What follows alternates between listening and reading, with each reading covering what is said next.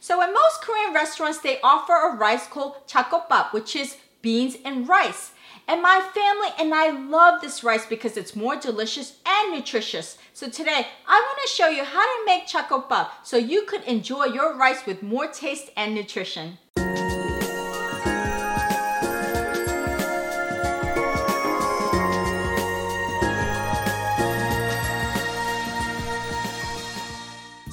Two ingredients you're gonna need are rice and beans. So I'm gonna use Korean traditional rice, which is the short grain, sticky white rice, or some may call sushi rice. And we're gonna use three cups of that because that's what they serve in Korean restaurants.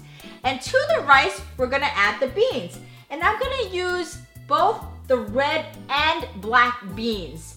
But you could use any beans you like. If you like red beans, just use the red. If you like black, just use the black. Or maybe mung beans or kidney beans, any beans that you like. So the first thing we have to do is cook our beans. And we're gonna cook one cup of beans. I've got half a cup of red beans and half a cup of black beans.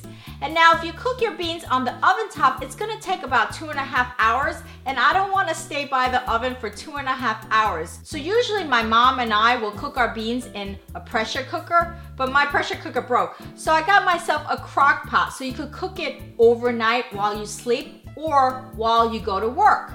So I'm just gonna place my beans right into my crock pot. And then I'm gonna take the water and fill the crock pot about halfway up.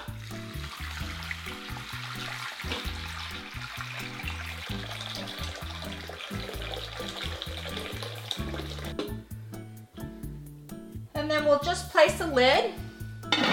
And like I said, cook it overnight while you sleep or during your work. So finally, our beans are cooked and they're nice and soft. I cook the beans overnight.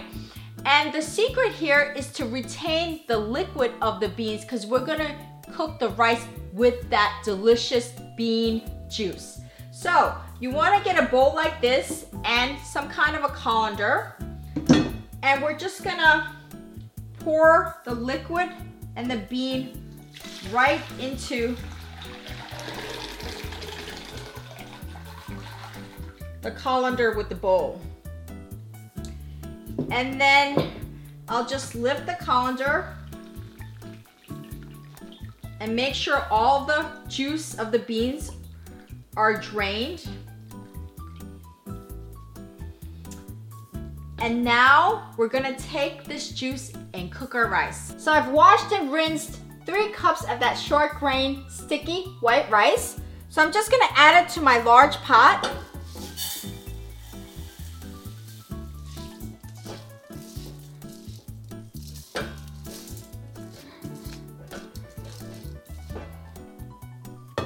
And then I'm gonna add those cooked black and red beans.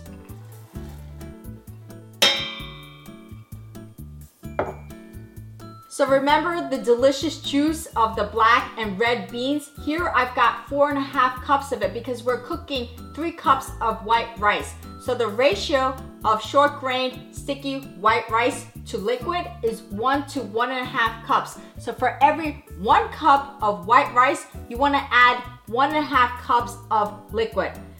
So we're just gonna add that right in.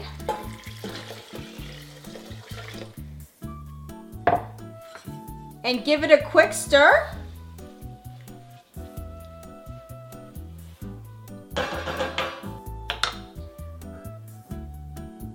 Place your lid and you're gonna turn your flame to high. Once the liquid starts to boil, reduce your flame to low. And you're gonna simmer cook the rice for 30 minutes. After 30 minutes, just turn off your flame and let the rice sit in the pot for at least 10 minutes so it settles and becomes nice and fluffy. So I've simmer cooked the rice for 30 minutes and then turned off the flame and let it sit for another 10 minutes. Now let's check on it. The rice is perfectly cooked. I can see it. So you see how the beans have floated to the top? So you're just gonna take your rice paddle and just give the rice a toss. So you can mix the beans right into the rice. And the color of the rice has changed to that nice kind of brown from the juice of the beans. So prepare your rice with more nutrition without sacrificing the taste. You know, the rice is cooked in the juice of the black and red beans, and the beans give it a nice texture and more nutrition. And this is a wonderful way to jazz up your rice. So try it at home. Let me know what you think. Leave a comment below. Thanks for joining me. For all of my Asian and holistic living tips, please visit my website at yinandyangliving.com. 고맙습니다.